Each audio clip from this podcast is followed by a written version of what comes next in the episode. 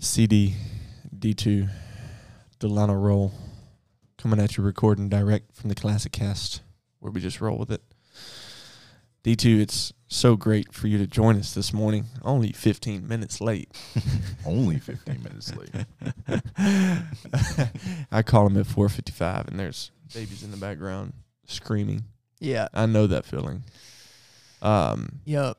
Some days, man. the night before this past night, uh, I was planning on going to jujitsu, but I had to wake up at ten thirty, and wake up a few times then to put one of my kids down. Then I had to wake up from at one thirty, and was up till four thirty when I'm supposed to be leaving for jujitsu. And instead of leaving for jujitsu, I'm holding a baby. I'm like, this, this is just not gonna work out. Not happening. No. Which that's something like if you're if you're sleep deprived, you don't want to go to. I feel because of the risk for injury Mm-hmm. and just the mental requirement for it. But yeah, I mean, you could. No. Yeah. Don't go. I mean, I, I don't think you would actually get hurt, but you just regret it the rest of the day. yeah, just regret. Why did I still go? mentally and physically beat down Yeah. with that. Yeah. Well- Uh, We got we got Delano Rolle back. D roll. What what do you want to tell the world? Catch Man, us up. it's good to be back. You know, I'm excited. It's been over a year It's since been over, been back. has it been that long? Yeah, I think so. Man, it's crazy. Somebody. We got um we've got like thousands of listeners now. I've quit my job. This is my my salary. You guys have gone viral. Yeah. Yeah, on the dark web. That's why you haven't heard about us. That's why, Requests for ads and that kind of stuff. yeah. yeah, we we've we've rejected them all. We do Mm. this for f- we don't yeah. we don't we do this for free. So speaking of which, I used to think you had a unique name, Delano. Turns out FDR, yeah. which which by the way, Roosevelt was Fr- Franklin, Franklin Delano. Yeah. no, It's it's a Delano Delano. Delano. No, it is not. It's Yeah. Delano. D-L- Now it's Delano. Same A-N-O. name. Yes. Same. Which I I, always tell no. people that. People don't like, they don't catch the connection. But yeah, same exact name. What? Yeah. Yeah. I, I did not realize that until like a month same ago. name, man. I was thinking, okay, that's that's a unique name to the um, Caribbean. That was that'd be considered. But even where I'm from is, is not unique. Really? Lots of people have that name. Oh. It wasn't Well, until that's, like, that's what I meant. Like Yeah. you would find a lot of people. oh, yeah, yeah, where yeah. You live, but yeah. not here. It's Mhm. like, oh, that's you. I've never heard that. In, one of our presidents, one of the greatest presidents, Yeah, FDR. is a name. Yeah. In fact, one of the um, I think one of the guys that uh, I don't why know. so why don't you go by Delano instead of? I don't like how it sounds. Is, but honestly, my mom. So the way she pronounces it, I mean, you always go by how your mom pronounces it. Yeah. She Yeah. says Delano, yeah, yeah. so I yeah, say yeah. Delano. But I guess technically it's supposed to be Delano. That just sounds weird. yeah, I like Delano. Delano sounds way better. I Uh, think so. I used to mispronounce your last name all the time. The Rolay. Yeah, yeah, yeah, yeah, Yeah. yeah. It is not Dude, fa- it's fancy over here. uh, Um, Sophisticated. yeah, um, what's your middle name, Kemuel. So I got two middle Yeah. names, Kemuel and then Rashad.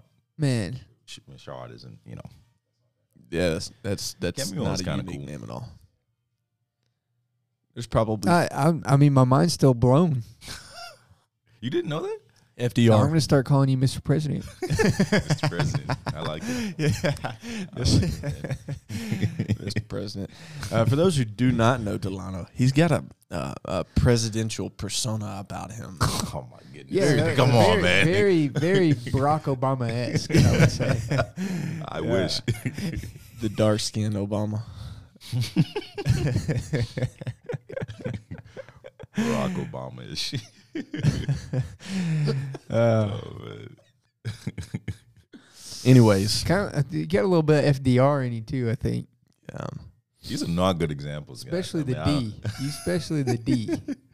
uh, but every time I think of FDR, though, I think of um, JFK. I don't know why JFK's face comes to my mind.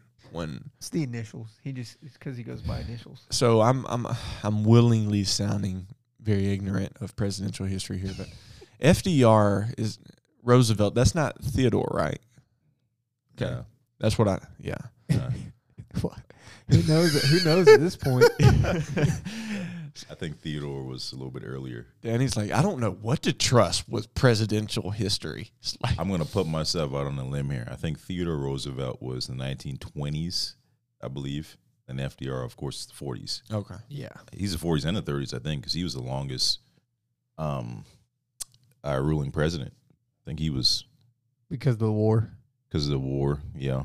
Um, Uh, FDR's the guy. World War II, famous Yeah, World War World War II, II. and he was in a wheelchair by the. Um, I don't know if he's. I think he was in a wheelchair the whole time, but definitely by the end of his presidency, he was in a wheelchair. In fact, there's a sweet plane.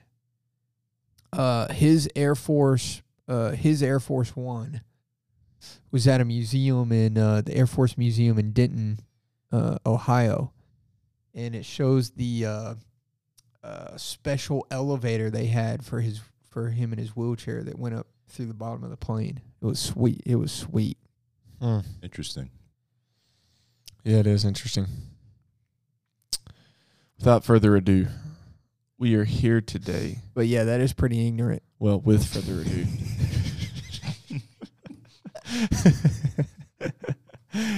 Uh, I mean, yeah.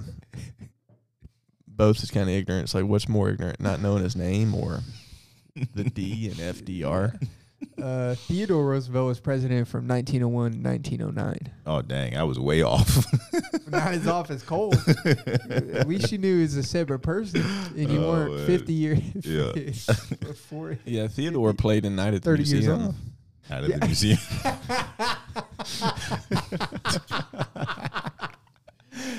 oh, man.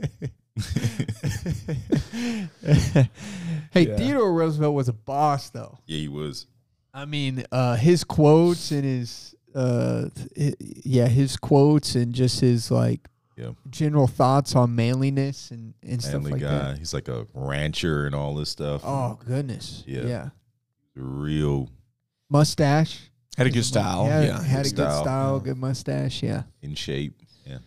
He was in worked out. Yeah, he worked When he was younger, of shape. course. Yeah. Started looking kind of crazy when he got older. But when he was younger, man, he was in shape. Former President um, Trump is in shape too. what? Did y'all see his um, when he checked in to the let's just say hotel? the hotel. Um, he had to list his height and weight. Yeah. He listed 6'3", 215.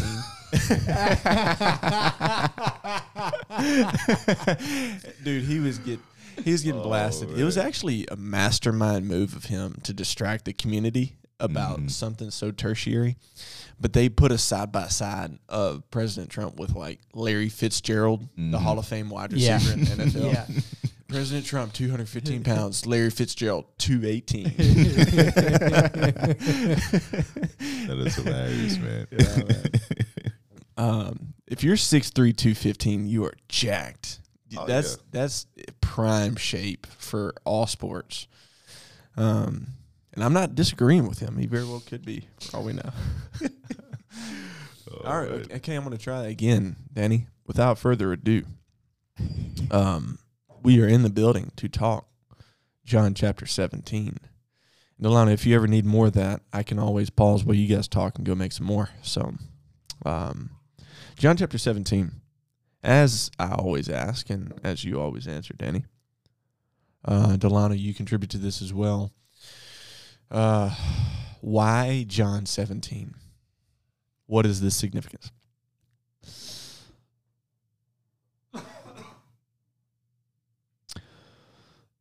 Wait, why is John 17 so significant, or why are we doing Why it are we the doing? Why are we doing John 17?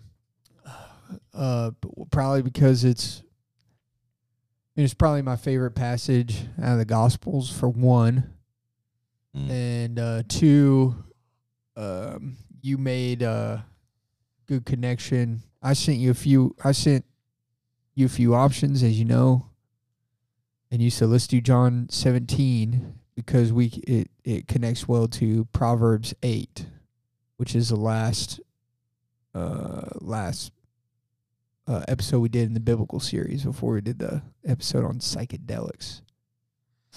Um, so that's why. Um, good connect, a lot of connections. I think we even referenced it maybe a couple times when we were doing Pro- Proverbs eight, and then um, uh, yeah, I mean it's just uh, it was easy for me to send that as a as an option because uh, I mean, I mean it's a the whole Bible is a classic. If we're you know if we go going back to the theme of the podcast, but man, I just don't know how you beat John chapter seventeen. Yeah. Um, I'll make this point. You know, I'll pass the ball. As far, and to clarify to you, what we mean by classic is, um, which we never take this as not the word of God. It is Right. the holy, separate, is separate in the fact that it's separate from all other documents. It's the, holy, It's the classic, not a classic. right? Not a the classic. What we mean by classic, as far as even the world has to admit that these documents, the way that they've been preserved for thousands of years and accepted by um, the Christian community and held as the Word of God, when you pick up the book of John, there is no more, by definition, classic document than that. Or the book of Levit- Leviticus or the Torah or any of that stuff. Um, there's no more well known book on the planet. It's not. Um, even for the other uh, books of other religions, they recognize the Bible, the Christian New Testament, the uh, Christian Old Testament, as um, with with this preservation, just classic, preserved, guarded, well known documents. Um, with John 17, so to Delano to catch you up on that, I, I know you're familiar with Proverbs chapter 8, but one thing we pointed out in the Proverbs 8 episode is um, what theologians call the prosopological exegesis, where there's Y'all are getting deep. The conversation. We didn't talk much about that, but just bringing up the term, talking about um, this this personification of wisdom Right. begins communicating with um, or about God. So it's almost like Solomon's pen is taken from his hand, and um, the Holy Spirit takes over completely and reveals to us a conversation within the Godhead. Um, and then here we have in John 17, God speaking to God, Mm. God talking about things that God has done in eternity past. And so for me, why John 17, what a heavenly conversation, what a heavenly record that was written down. In this context, I would say the disciples witnessing this prayer because this comes right after John 16. And you do see times where our Lord separated himself from the disciples to go pray, Mm-hmm. i.e., Garden of Gethsemane. Mhm. Doesn't seem like that that happened here in John 17. Um, which Matthew 26 with Garden of Gethsemane, but it seems like they're having the the the discourse on the Holy Spirit, John 14 through 16, and then right after that, um, in the presence of the disciples, the Lord begins to pray. Mhm. which thinking of that that whole idea and this always um, stumps non-believers but god praying to god. You know there was never a time that the lord was not god. It's not like he gave up his divinity um, gave up his godness and so we can say it was you know god talking to god about things god did in eternity um, and so there, there's in short kind of the connection there between Proverbs 8 and John 17. And that is also personally why I would defend Proverbs 8 as being about Christ, where it says, I forgot exactly how it says, but um, I was all daily beside him, rejoicing in him, his master workman. Um, so it's like Christ talking about who and how he was with the Father. Right. Um, question that I have. Let's just jump right into some deep theology here. Let's go out swinging. um, Delano, talk to us a little bit about the covenant of redemption. Oh man. You're which you're a big covenant theology guy. I'm a big covenant theology guy. Um, because of you, you've mentioned before, maybe even on You this podcast. babies. I don't baptize babies, Oh, okay. yeah, Um, I'm not that kind I of. thought I thought that's what you did if you were a covenant theology guy. which we're not going to take the time of getting into your testimony because we've done it on this podcast already. Anybody who's listening to this, go back, scroll all the way back to the first episode with Delano. He explains everything. But with your kind of your background, Right. um, that gave you a, a big desire for covenant theology pretty Oh, quickly. for sure. Yeah. Yeah. So um, when we're talking covenant of redemption, that's covenant theology type stuff. Delano, is there any connection um, with John 17, even vague connections, ballpark connections? John 17, the covenant of redemption. And uh, Danny, you also chime in here too, of course. But Yeah, absolutely. You you read all through John 17, and I'm trying to find the particular verse. Right now. There there are actually a few verses where Jesus talks about um, his people being given to him by the Father. And so when we talk about the covenant of redemption, we would define that as a pre-temporal, so before creation, a pre-temporal covenant within the Godhead. And you know, there's all sorts of ways you can go about explaining that because what does it even mean, a pre-temporal covenant within the Godhead? You know, you don't have separate gods agreeing with each other to do a, a particular purpose. This is one God. Right. But in any case, um, it is a covenant where the Father gives to the Son a particular people, and the Son takes it upon himself to redeem those people. And so the saints are given to Christ as a gift in a pre-covenant, a pre-temporal covenant relationship. And so Christ is saying, yeah, he's praying for those people. He's interceding for those people that have been given to him in this covenant. And so it's also interesting too. I was going to mention this before you asked that question, but it's also interesting that that as a prayer, um, you see in John 17, Christ, his uh, priorities for his people. You see what he's praying for for his people, and that should kind of form our prayers. Like if this is what Christ is asking for for his people, the people that have been given to him as a gift from the Father, then we should be praying this too. oh, you spitting now. And it's real, Yep. you know, we always talk about the the intercession of Christ, you know, how he's interceding on behalf of his people. And um man, it's, it's just you see what he doesn't ask for and you see what he does ask for.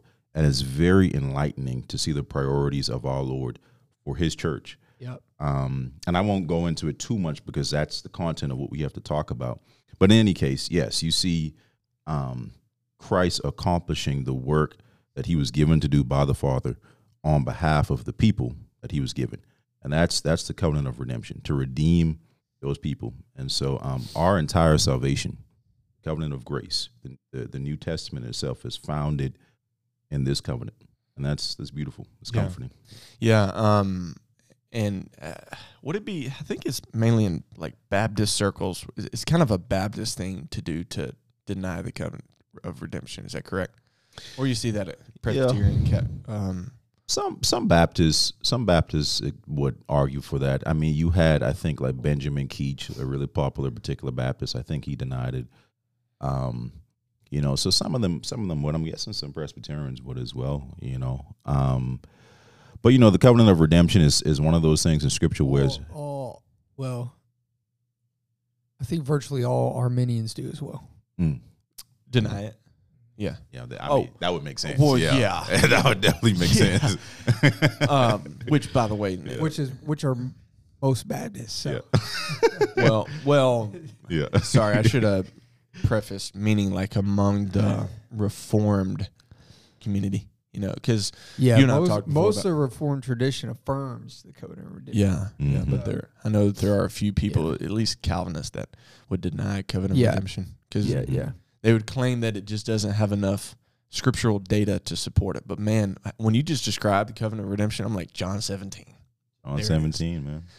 talking about a, a people that the Father has given the Son. All those that you gave me, I have kept, Yeah. other than the Son of Destruction, and that was only to fulfill the Scripture. yeah. Mm.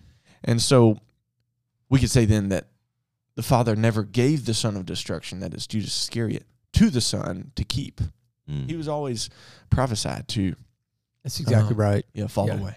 So he's Mhm. left. He, in that case, hundred percent He, he in uh, a defense, not to get ahead here, um, but the covenant of redemption, as expressed in John 17, being the defense of our eternal security. Mm. If you have ever been secure, you will always be secure. Mm-hmm. Or the son, uh, it's so hard to even say hypothetically, or the son didn't know what he was talking about in this prayer. Yep. All of those you've given me, I have kept. D2, give us a rundown of John 17. Maybe give us a summary or your some some of your leading thoughts of this. Yeah, this is called the uh, um, high priestly prayer. Uh, that's what many of your uh, many Bibles will uh, have, like the section headings. Many of them will have uh, something like that: prayer of intercession or high priestly prayer uh, above this section. And Christ is really doing, and I think that's a proper heading. In fact, I think this would be more properly called the Lord's Prayer Yeah, rather that's what I was than rather than what's commonly known as the, the Lord's Prayer. Uh, I, I typically call that one the model prayer, and this one the Lord's Prayer. But that's confusing to people because it's not popularly known as the Lord's Prayer. Um, but this is really the Lord's Prayer. It's the high priestly. I I think it's also rightly called high priestly prayer because this is a really in, in perfect form Christ demonstrating that that role that that he's going think about what the high priest would do in the holy of holies. He would go and intercede on behalf of all the nation of Israel. Well now you have Christ our great high priest going before uh, uh, God the Father. So God the Son going before God the Father and interceding for all of his people. Now uh, um, the the main uh, the, the reason why I love this prayer so much, or the reason why it's uh, pro- I mean, uh, it's probably my favorite uh, gospel text, is it it really in one chapter encapsulates uh, what God is all about, uh, what the gospel is all about, uh, what the whole scriptures are all about oh, okay, if th- it's kind of like the the main plot line of the scriptures gets fully revealed here. And I think verses 20 through 23 summarize this high priestly prayer in, J- in John chapter 17. Christ says, I do not ask on behalf of these alone, but for th- those also who believe in me through their word. And so, so far, Christ is praying on behalf of his immediate disciples.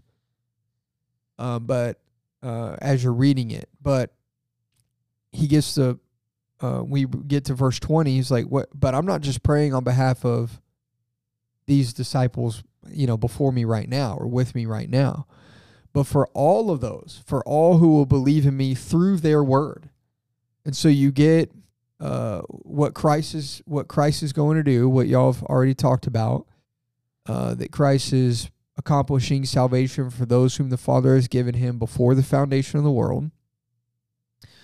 Um, um, uh, uh, twelve disciples that he's pouring into. One is one is going to be lost, but he's not just praying on them, but uh, um, uh, praying for them, but for those who he knows uh, will be preached to uh, and even for those who will come in contact with Christ through the scriptures that they will write after he's already uh, uh, dead, resurrected, and ascended in heaven.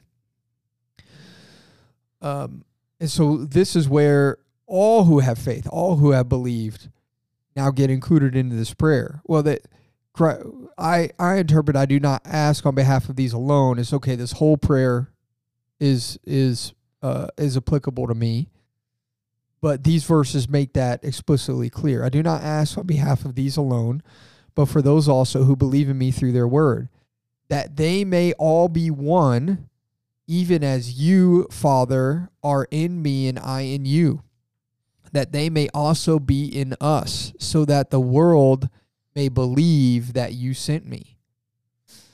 Um, the glory which you have given me, I have given to them that they that they may be one as we are one. I in them and you in me, that they may be perfected in unity, that they that the world may know that you sent me and loved them, even as you have loved me. I mean, those are probably the most uh, amazing verses in the Bible. Uh, because what is Christ saying there? Christ is saying, uh, uh, Christ is saying that uh, this is the way. What he's praying for is this is the way um, that uh, a lost world, the those that you have given me for me to save, this is how I take them from being enemies or distant from you to united with you as, as you and I are united. Um, what is he not saying? It's not saying that we become God or that we become a person of the Godhead or anything like that. But what he is saying is that we're brought into the fellowship and the love and the glory that God the Father and God the Son share with one another. And that that blows me away every time I read it. That we're brought in to share in God's very own glory. We're got, brought in to share with God's very own love. Uh, the glory that's in between God the Father and God the Son. Partakers of the divine nature. Second yes. Peter chapter one. Yeah. So God, God the Father is is lifting up God the Son and Jesus Christ, and uh, in in Jesus Christ, God the Son is is uh, glorifying God the Father in return. There's this reciprocal glory, uh, selfless glory. There's this reciprocal love, selfless love, and then we're brought into that through uh, through Jesus Christ. That we're brought. We we now partake, as as you put it. Now we partake in the glory, partake in the love that the God has within that God has within Himself. Uh, that uh, I mean, uh, this is un.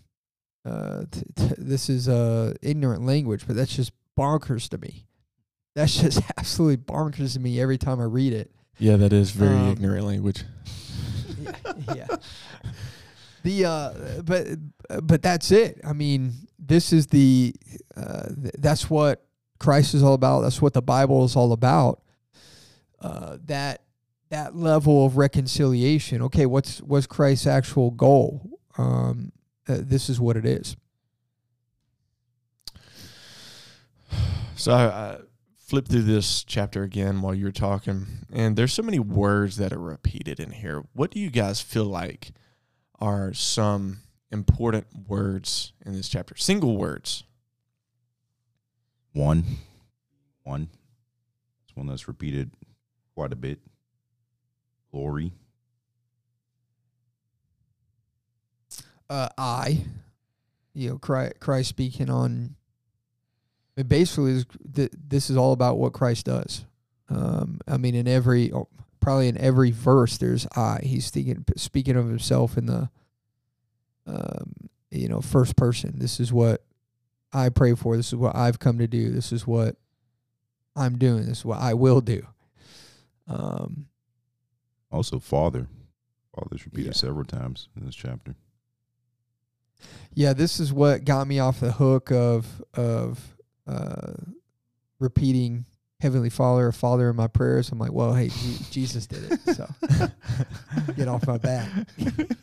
He didn't say dear though. Dear Heavenly Father. Yeah, I don't say dear. Dear Heavenly. Yeah, I don't say dear. That's always- dear. Every Southern man starts his prayer. Dear Heavenly Father. Or Father God.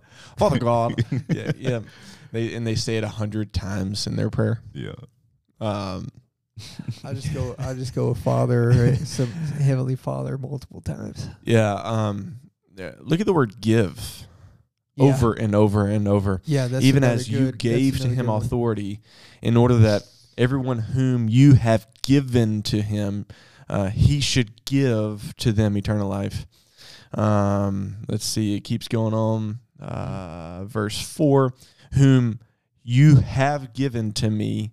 Um, and now let's see, um, um, verse six, whom you gave to me. Uh, verse six again, and they are them even as you gave your word. Um, Mm-hmm. verse 7 you have given uh, verse 8 several times you gave whom i have given to them or what i have given to them. Mm-hmm. uh, keeps going on down. Let's see. Verse 9 you have given to me. Over and over and over let's see. It, it does it again in um, reading through this live. Uh, twen- verse 11 Yeah. does it again in verse 11 um, verse 12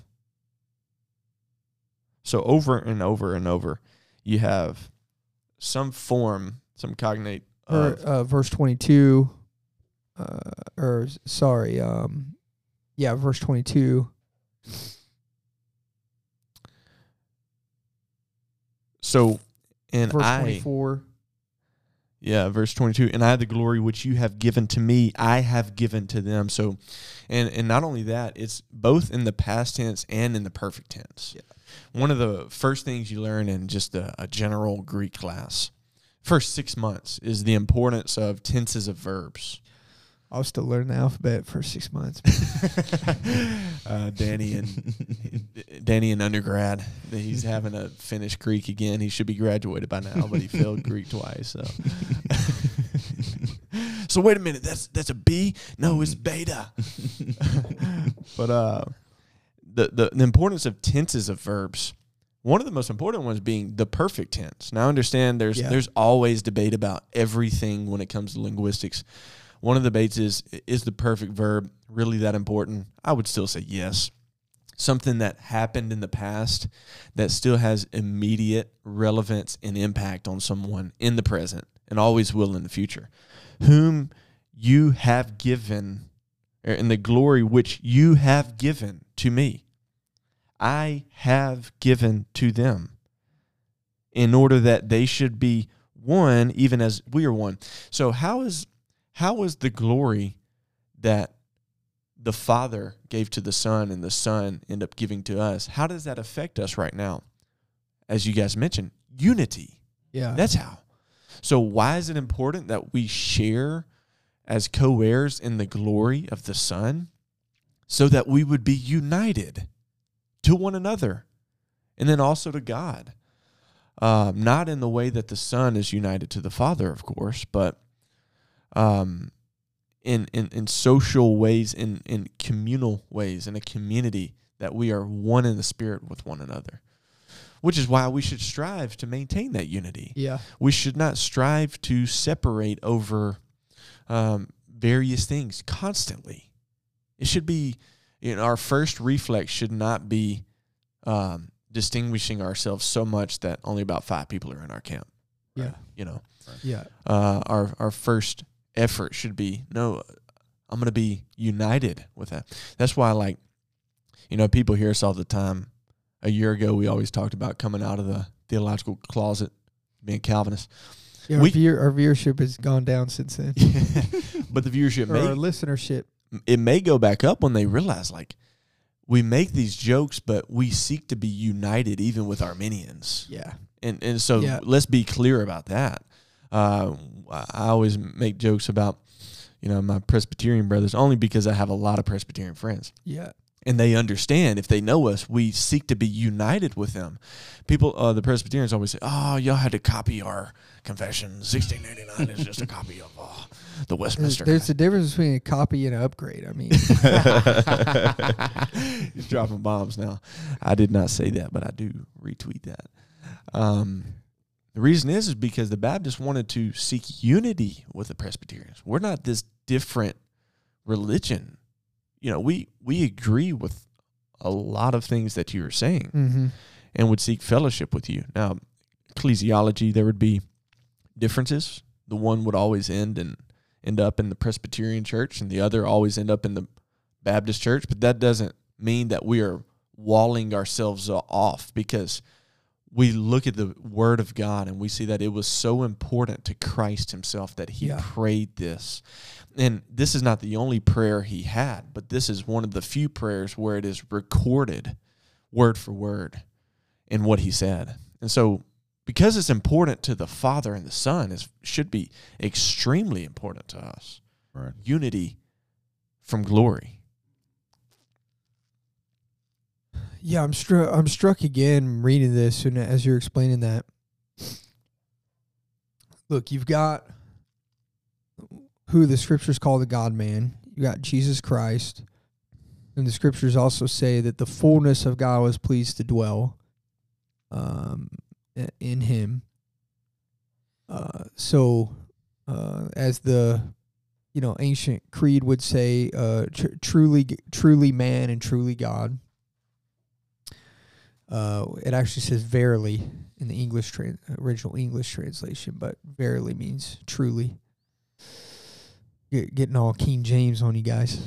Um, but it's amazing to think, uh, just reading through uh, last night in pre- preparation for this, reading through this again, and I'm just struck that um, uh, this also highlights the very nature and disposition of Christ and that what is he concerned about in this prayer? He's not concerned about his own glory. He's concerned about the Father's glory. He's concerned about the church's glory, his people's glory he's not concerned about highlighting himself. I mean, you could look at this and say, okay, like I looked, I noted earlier, it's filled with eyes. It's filled with him just talking about himself, but it's not self-centered at all. If you were, I write and write something, and it's always I, I, I, I, I, I, I, I. I. It's about us, and in, in one sense, this is about Christ. It's about what He's doing, but it's not concerned about. He's not concerned about Himself at all he's not trying to put himself up or pat himself on the back or really he's about um you know for their sake talking about the church and that um, talking about the glory of the Father. And that's really, this really encapsulates his whole life in, eh, you know, his whole existence, you know, his whole person.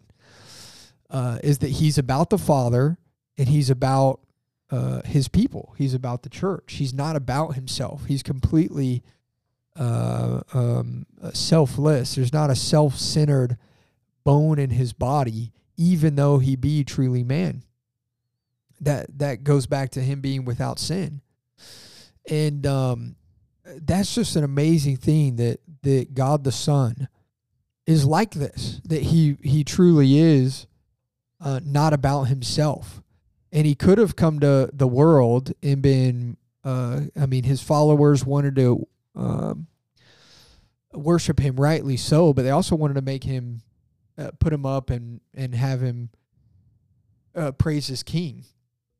Praised as um eh, you know have this giant following have the masses follow after him in his ministry. And he would leave them in secret and say look my time has not yet come. My time's not yet come because he's not about that he wants the father to be glorified he wants the church to be he wants the church to be glorified um uh, through him uh, and we can understand that to be about the father but th- this also strikes me as as a, like an Ephesians five type passage, in that okay, what is what what is the model for for marriage and the model for husbands? What is Christ modeling for us there?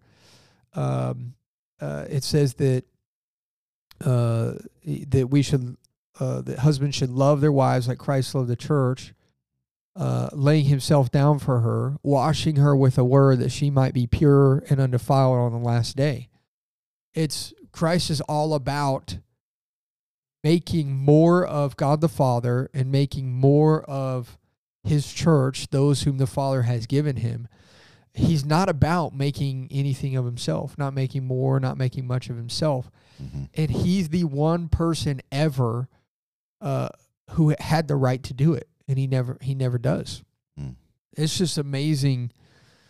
Uh, you know, it's it's like um, Christ never lies or Christ never puts on a show, but this gives uh, just explicit insight into his person. This prayer, you know, you really see the heart of Christ in his prayer and say, yeah, he's not um, uh, the one person who rightfully could be uh, is not self-centered and not self-centered to to the least extent. Yeah, I, I um you know, staying on this topic of unity and and and the the persons of the Godhead glorifying each other. Verse twenty one is is really interesting to me. Um, in fact, I'll start at verse twenty. Um, Christ says, "I do not ask for these only, but also for those who will believe in me through their word, that they may all be one, just as you, Father, are in me, and I in you, that they also may be in us." so that the world may believe that you have sent me. So the unity in the church patterned after the unity in the Godhead, and that's all for the purpose, unity in the church, to demonstrate to the world that the Father sent the Son. And so it's it's almost counterintuitive Yeah. that that Christ his priority here is that the church demonstrates unity not so much, you know, we have to conquer the world or politics or anything like that. But what's Uh-oh. the, the thing that the church is? Hey. I, I know, I know, I'm touching a, a little. It's a little soft spot as, right here. As Voddie Baucham would say, if you can't say amen, you ought to say out. Yeah, yeah. But it's it's it's interesting that that what is the church supposed to be focused on? You know, what what should be our priority? What should be our our mission? And Christ says here that we should focus on unity. We should focus on being one. And that is the thing that witnesses to the world that the Father sent the Son. And so it's it's counterintuitive. You know, you almost think of this is by way of application. You almost think about, you know, um, you're in a church that has difficult people or going through trials or some sort of division. And the thing that most people want to do is just bail.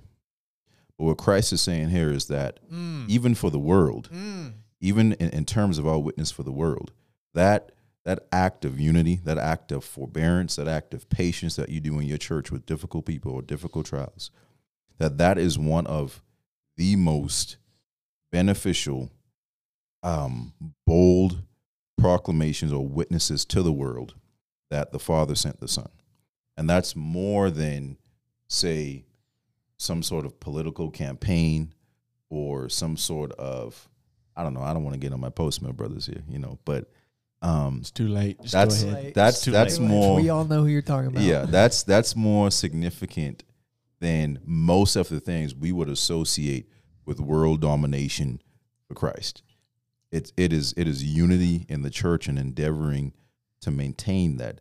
And it's like I said, it's just so counterintuitive because you you get in these situations in church and it's, it's almost like, man, who cares if I, you know, treat this brother kindly? Who cares Right. if I Right. if I if I try to um, be unified with brothers that may have a slightly different doctrinal stance than I do? Why does it even matter? And Christ is saying here that it matters even for the glory of the actual Godhead. The world may know that the Father sent the Son, and that's that's really interesting. That's deep. Um, I don't think we focus on that enough. Yeah, that that is I'm gonna be thinking on that for probably a couple weeks.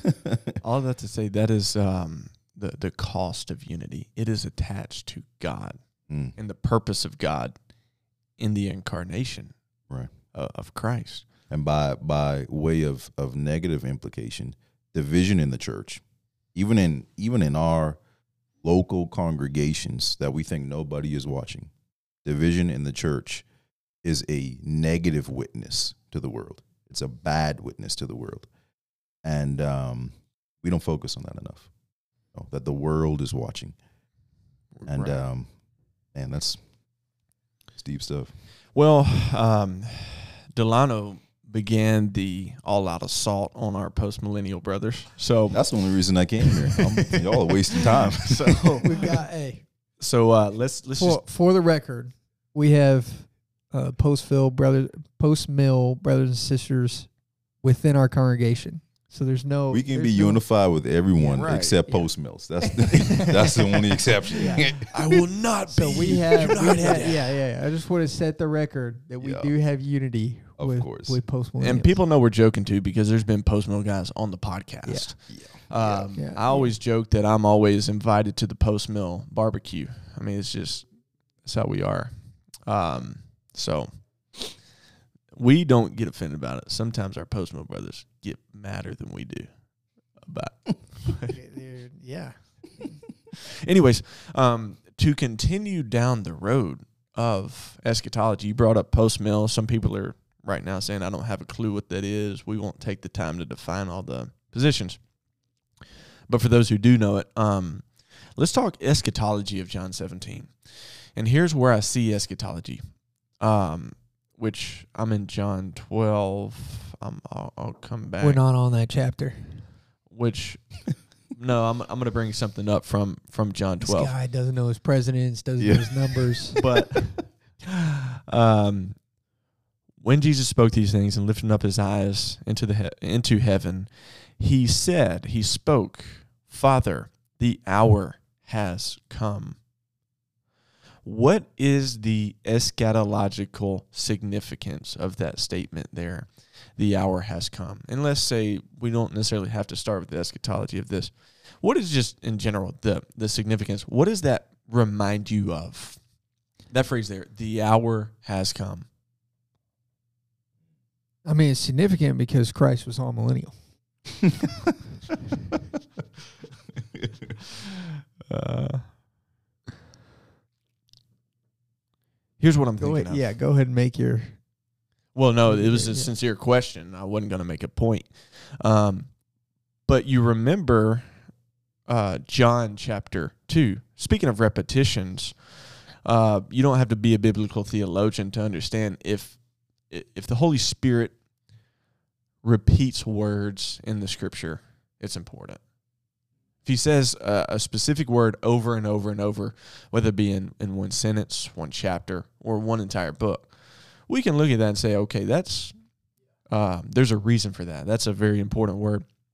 Uh, Jesus says to her, that is, to his mother, uh, uh, "What what is it to me, uh, lady, woman?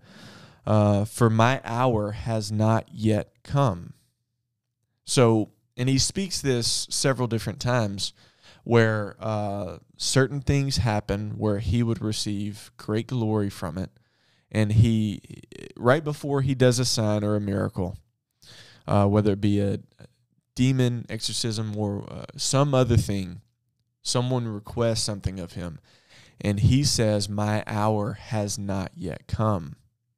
But here in john chapter 17 uh, he says this to the father my hour has come so that word hour hour hour hour you have it again in john chapter 12 um, some of the Greeks um, coming, they were coming up in order that they should uh, worship him in the feast, and uh, they came to him. Da da da. Let's see, uh, Lord, we or we desire to see Jesus. Philip comes and says to Andrew, uh, and Jesus answers to them and says, uh, "The hour has come in order that the Son of Man." should be glorified. Yeah. So the phrase son of man there takes us back to the book of Daniel. So we start to have this um, es- eschatology connection in the fact that this idea of hour Mhm. is connected with the title Son of Man, and Son of Man is connected with end times. You have Daniel chapter 7. Yeah. The Ancient of Days gives the Son of Man um, authority and nations and peoples. He gives him glory. And then you have the end of Daniel, Daniel chapter 12, where the Son of Man comes back and judges the world, Hmm. judges the wicked and judges the righteous. But it's all about the timing of it. Now, he's always called the Son of Man.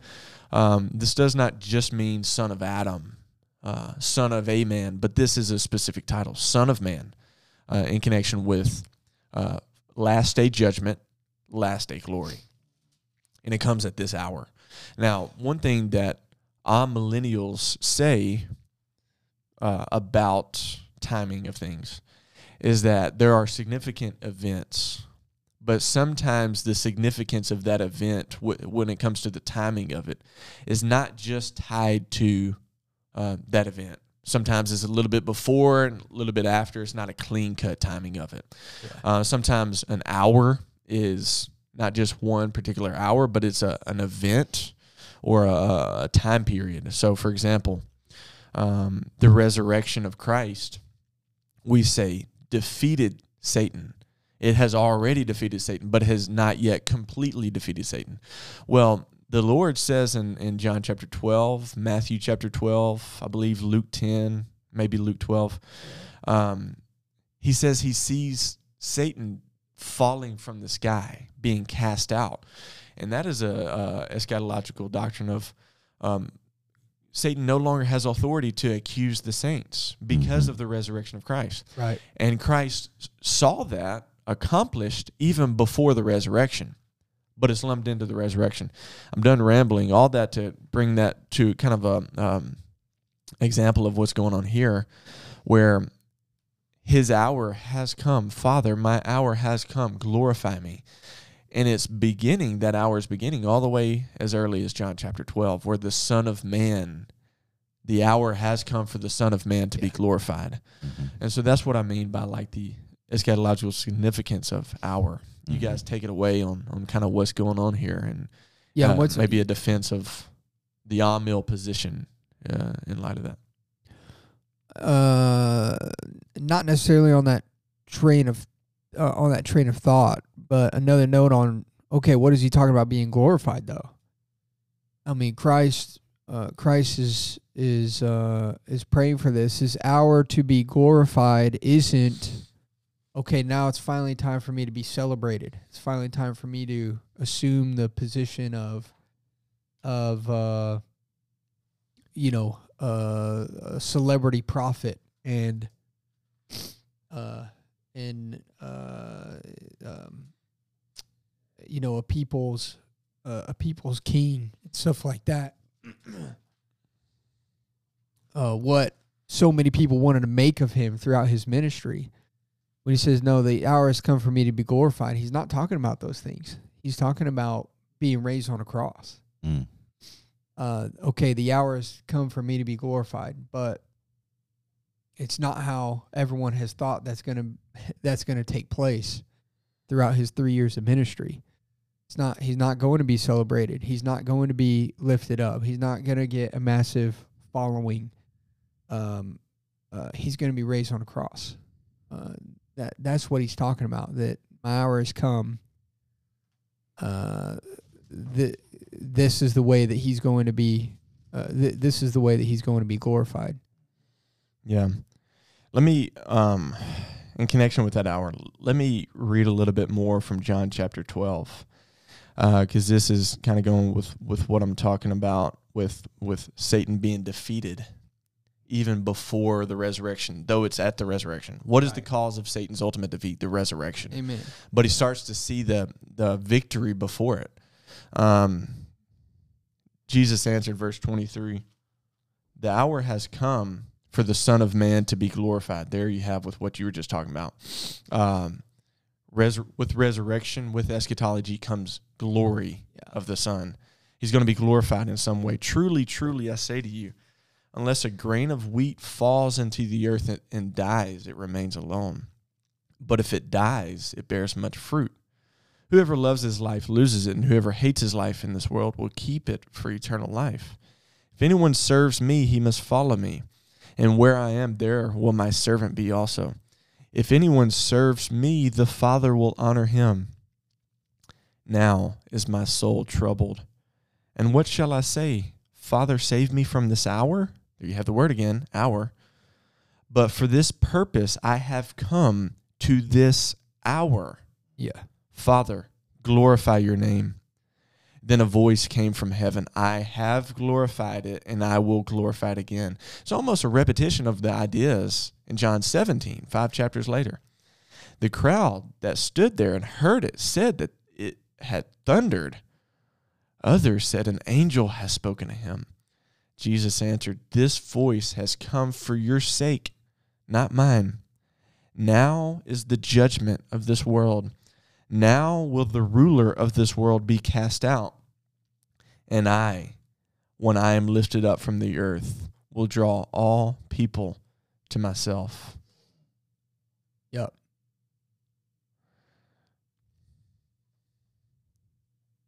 So the hour has come for the Son to be glorified. Well, what what takes place in order for him to be glorified? The the grain of wheat is cast into the earth and dies. And it grows again that it may bear much fruit. And when Yeah. it does that, the ruler of the world, Satan, is cast out. Now we see in Second Corinthians chapter four, he's he's still the God of this world, blinding men. Um, but in some sense, he has already been defeated, as as Christ sees. And for uh, again, for Christ, that's glory. Yes. Lay, laying down his life for his people. That's, uh, you know, for him, that's that's glory. Okay, that's that's being glorified.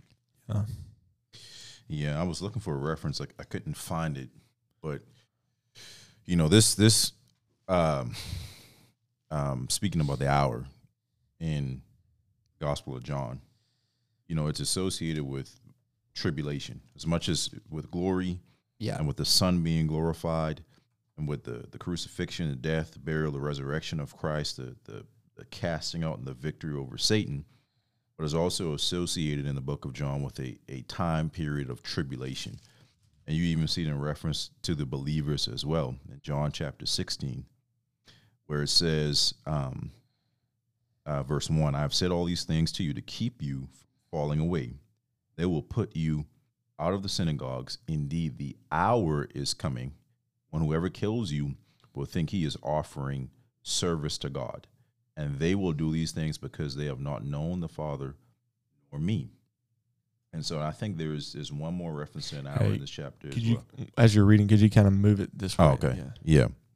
Um, and so uh, in the Gospel of John, the hour it's it's it's in reference to an eschatological tribulation, not just for Christ but for believers as well. And that that hour, because we know that believers, this isn't this isn't done yet. You know, now it might not be happening, at least in this side of the world, in the same way that persecution was happening right here. But the hour for Christ, that hour, the hour of tribulation, the hour of testing, when he was crucified, when he died, when he resurrected and was victorious over Satan, that hour of tribulation is even something that we see happening right now in the church, where the church is being, um, it's it's suffering, it's it's being attacked by Satan, and we don't have any redemptive, you know, role to play. Of course, I mean our salvation is accomplished by Christ, but I think this is what you were probably trying to get at, Cole, in terms of um, amillennialism, which we're not going to go into a whole explanation of that. Um, but that hour of tribulation isn't at some immediate time in the future. It's not. It's not necessarily at, at just at some point in the past, but that hour is even right now. That that this is an hour of tribulation right now, even for the church. And Christ inaugurated that. And as we are unified to Him, His hour is almost our hour. They hated Him; they will hate us. They persecuted Him; they will persecute us. And so the hour that everyone is looking for that they think is going to be some secret little um, now don't get me wrong, persecution will probably get worse before Christ returns. But that hour of testing is right now. It is the church age right now where Yeah. the church will be rejected by the world. Yeah. Satan will seek to attack the church. The church will be tested. And we have to endeavor to maintain unity in this very hour Yeah, where we have everything Yeah, working against us that's good. and um and so i think that's probably what you were trying to get at and um yeah and so there's there's an end time orientation to that hour um It- like what you were talking about earlier. Uh, the hour was immediate for Christ. Now is the hour, but we're still in the hour. Mhm. That's Right. the that's the point. It's like it's still the hour. And it was an hour for him for a long time too, all the way from 12 to 17. And then even after 17, right you know, he, he says to the Father, the hour has come, chapter 12, chapter Mhm. 17, the hour has come. Yeah, And, um, you know, there's still a, a lot of things before the uh, betrayal, Mhm. but it's still an hour. yeah, Uh, it says it again in, in association with tribulation, in time like tribulation. Yeah. Matthew 26, Well, the- 45. Behold, the hour has come, the hour of the Son of um, and and the Son of Man will be handed over into the hands of sinners. Mm. yeah. The hour has come there. Well, that's Um, that's crucifixion week, and Mhm. so uh, I'm not disagreeing with you. Your your point's right. You're showing this like, hey, he's not just talking about one hour here. Mhm. Uh, he's saying that the the time has come. Mhm. Right. Uh, it's yeah, it's like um, yeah, from John from John 12 to John 17, we're talking about maybe a week's time, if if that. Right. Another association with um, tribulation, but in this case, last days, esch- eschatology, defeat. Um, what does it say about the enemies of God when they're all raised up together and they assemble and they try to fight against the Son of Man in Revelation? It says they were defeated in one hour. Yeah. So um, it's just a phrase that shouldn't be overlooked when, say, somebody is preaching this or when we're talking about this. This is off. Uh, t- this is off topic of of the hour, you know, in times application or uh, implications here.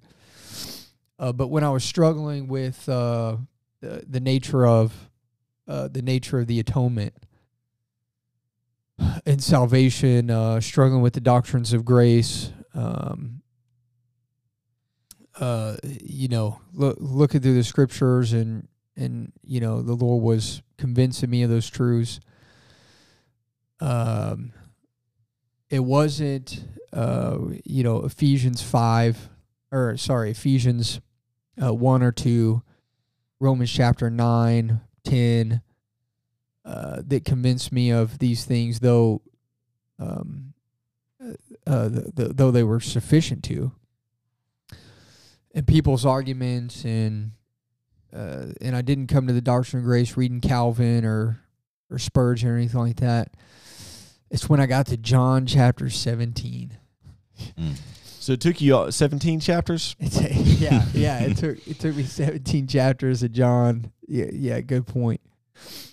I got to John chapter seventeen and was like, uh, okay, you know, this this is out of the very words of Christ. Father, the hour has come. Glorify your Son, that the Son may glorify you, even as you have given him authority over all flesh, that to all whom you have given him, he may give eternal life. It's like that's it. Out of Christ's own mouth, um, he's got a people given to him. And so I found in Jesus Christ that, you know, there's a um there wasn't a uh, part of it was an emotional abrasion to the doctrines of grace. I think like so many people. But when I found John chapter 17, it was just like, no, election is true. Clearly, we we see that out of the very mouth of God. Um, but in John chapter 17, you don't see Jesus Christ. You don't you don't see a more loving Savior, a more loving Jesus Christ. And so this isn't a cold, hard doctrine. This is a life giving. This is a life giving doctrine. And so John chapter 17 just wanted to make that note as we're reflecting as we're reflecting on the chapter today. That's another way the Lord profoundly used this chapter in my life is is showing me the the the, the true nature of salvation and and that it's not what I saw evidence at the time. Bunch of cage stage Calvinists causing problems for everybody. It's like, well, I don't want to be that. Um, uh, uh, but I, f- but I found that that's not what it's about at all. It's Mhm. about Christ glorifying and loving those whom the Father has given him. It's just like, okay, I'm in. I'm, uh, uh, th- this is, this is what I'm about. And, um, uh, and that's really the kind of that that's why it's not Calvinism. That's why it's the gospel. That's why it's it's it's really not Calvinism. It, it, it's just the Bible. and It is because we got perfect, uh, you know, perfect doctrine coming out of the mouth of Jesus Christ Himself. Yeah. Yeah, don't get me started on my um, theological growth into the doctrines of grace by the Gospel of John. I did. I wasn't reading through the Gospel of John. I forget how I came upon John chapter seventeen. Um, during that time of life, I was reading a lot of the Bible that I've never read before, and um, but once I read John chapter seventeen, I'm like, oh, I've got to go. I've got to go to chapter one and read this thing through, and then it just everywhere it just left off the page at me. Yeah. And so, yeah, the book of John is my favorite book. People are like, well, you know, tell me about the doctrines of grace. I don't go to Romans nine. I don't go. I don't jump to Ephesians one and two like I was mentioned earlier. Uh, I go to the Gospel of John. That's that's that's the best first place in my opinion. Yeah. So other than unity, other than some of the things that we've said, uh Delano, what would you say are some things that should not be missed from this chapter? Um, kind of what we mentioned earlier, just some of the things that that um, Christ does not pray for. He does not pray that Here- the church would go again. would not experience difficulty, that the church would not experience suffering. He doesn't pray that the church would, would somehow be demonstrated to be some victorious, conquering force in the earth. He doesn't pray for riches. Um, I mean, in fact, he doesn't even really mention preservation from difficulty at all. He prays for unity, for church to um, to be a witness to him and to the Father. And so it's just, you know, these should th- th- this chapter should really form our prayers on what we should be focused on. That that God doesn't really promise to preserve us from some of the difficulties that we experience. He doesn't. He doesn't promise to to that we will be protected even from you know some of the people that seek to do us harm. I mean, um, and so I, I think we learn just as much from what Christ doesn't pray for than than from what he does pray for. And um, you know, that should that should kind of align what we should expect the church to be in this age. I'm not gonna go on a whole, you know, tirade again on that stuff. But But you should do it. I should do it. but um um Yeah, go down in a blaze of glory. blaze the glory. um, but yeah, I, I just think that that sometimes you know you just have this false expectation of what the church should be and what it should do, and this doesn't have anything to do with postman. I think we're all kind of um, liable to fall into this trap on what we expect things to look like. And um, sometimes when a church experiences difficulties or the world hates us or something like that, we think something's wrong.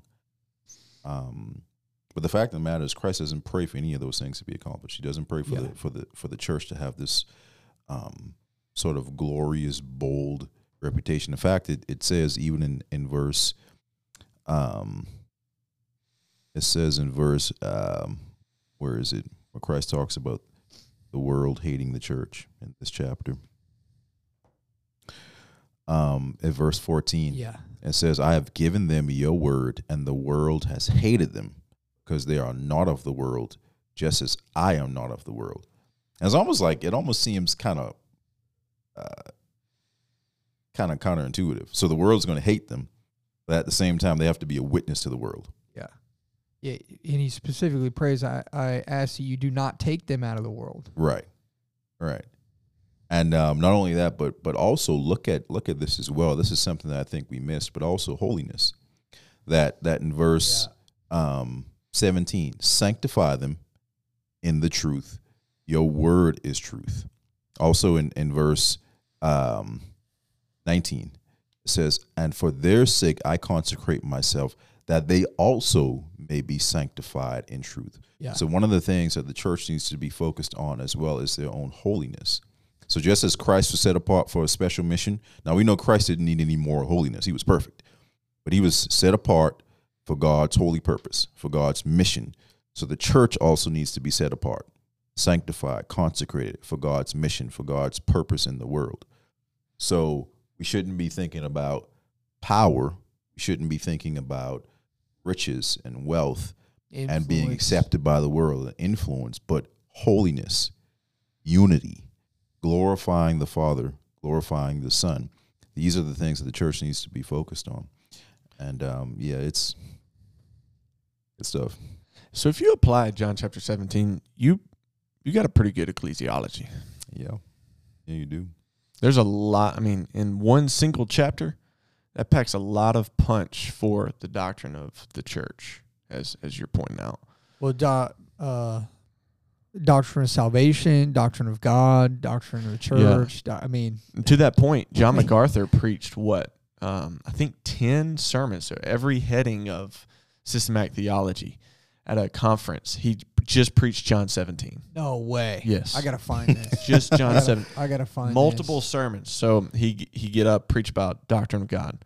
John 17. Oh, Doctrine not of salvation. Multiple John se- sermons, multiple not just one sermons. sermon. multiple Wow. sermons. The doctrine of the church, John 17. Um, doctrine of Christ, John 17. Doctrine of the Holy Spirit, John 17. Just yeah, Pro- I gotta find this. And this is good. I do have to leave here pretty soon, by the way. If you guys want to keep going on, you can. Um, so y'all don't let me stop you. So y'all, y'all, y'all can keep going whenever. I don't know what your timetable is, Delano. Seven ish. Yeah, right. right. Go ahead and wrap us up, we can Cole. wrap it up. Uh, closing statements on John 17. Give us three sentences. Go. Oh man, that's hard. Three sentences. Four. Clo- closing, Four. Uh, closing thoughts. Yes. Greatest player, greatest prayer ever. You can say that. Words. Greatest prayer ever. Okay, I'm not going to say three sentences, but I'm going to keep it short. Verse 13. But now I am coming to you, and these things I speak in the world. So, this prayer, right? What's the purpose of it? Christ says that they may have my joy fulfilled in themselves. Mm. So, what is our joy based Mm. in? What is it? What is it founded in? Man. Is it founded in the things of this prayer? Holiness, unity, glorifying the Father through the Son? Or is it based in something else? Now, something else, I mean, you fill in the blank. It could be whatever you are basing your joy in that's of the world. And I just think that that's a question we all need to ask ourselves. So, what is our joy founded upon? And that's going to determine the entire direction of our Christian life. And I'll end it there. I'm not going to go on. Man, that's good. That's actually so. Last night I took two notes on this. One of them was an hour. Second one was joy. Mm. Uh, so the Christian should strive to be joyful. Should not live a life of joylessness, because it's contrary to the prayer of Christ Right. to not have joy.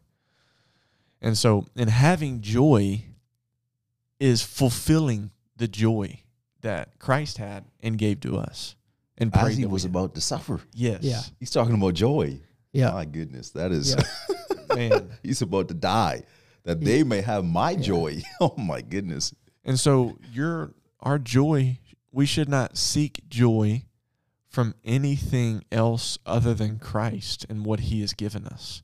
And to do that, to find joy in things that are systematically, doctrinally opposed to Christ and his prayer, is to be against Christ. Yeah. It's to say that his to say uh, out of all people to say that his prayer was not good enough for us. Mm. Man, talk about practical application. And this is good. We've talked for an hour and 15 minutes. We could easily talk about for 3 hours. If we, especially if we took this thing verse by verse. Oh, Oh, yeah. oh, Oh, Yeah. that would be we- impossible. Yeah. Yeah, man, it's good. That sounds fun though. It does. CD D2. Delano Rolle coming at you recording direct from the Classic Cast where we just roll with it. Just roll with it. Hey, you fit right Just in. roll it.